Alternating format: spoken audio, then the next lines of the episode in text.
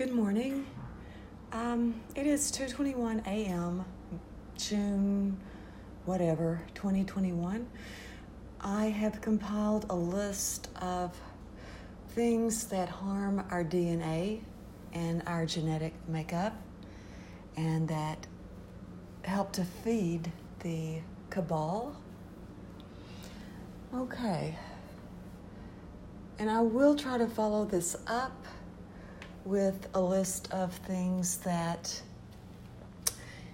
heal our DNA. So, let's get back to what harms our DNA and genetic makeup loneliness, resentments, pain, fear, anxiety, addictions, worry, ignorance, lust, low self esteem, anger, impatience, hatred, judgment, violence, self doubt, regret, guilt, shame, grief and sadness, physical and emotional pain, fatigue or illness, jealousy, regrets, isolation, egoic concerns, low self esteem. Oh, I've already mentioned low self esteem. Selfishness, greed, procrastination, laziness,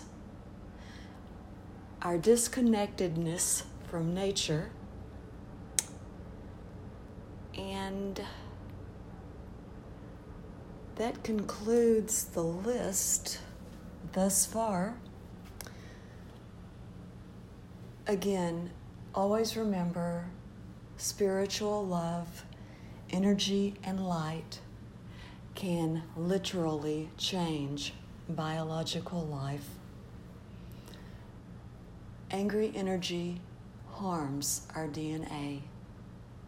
Loving energy heals our DNA. I love you all. Again, this info did not come from moi. I'm just perhaps a vessel or a channel for something above me on a much higher level.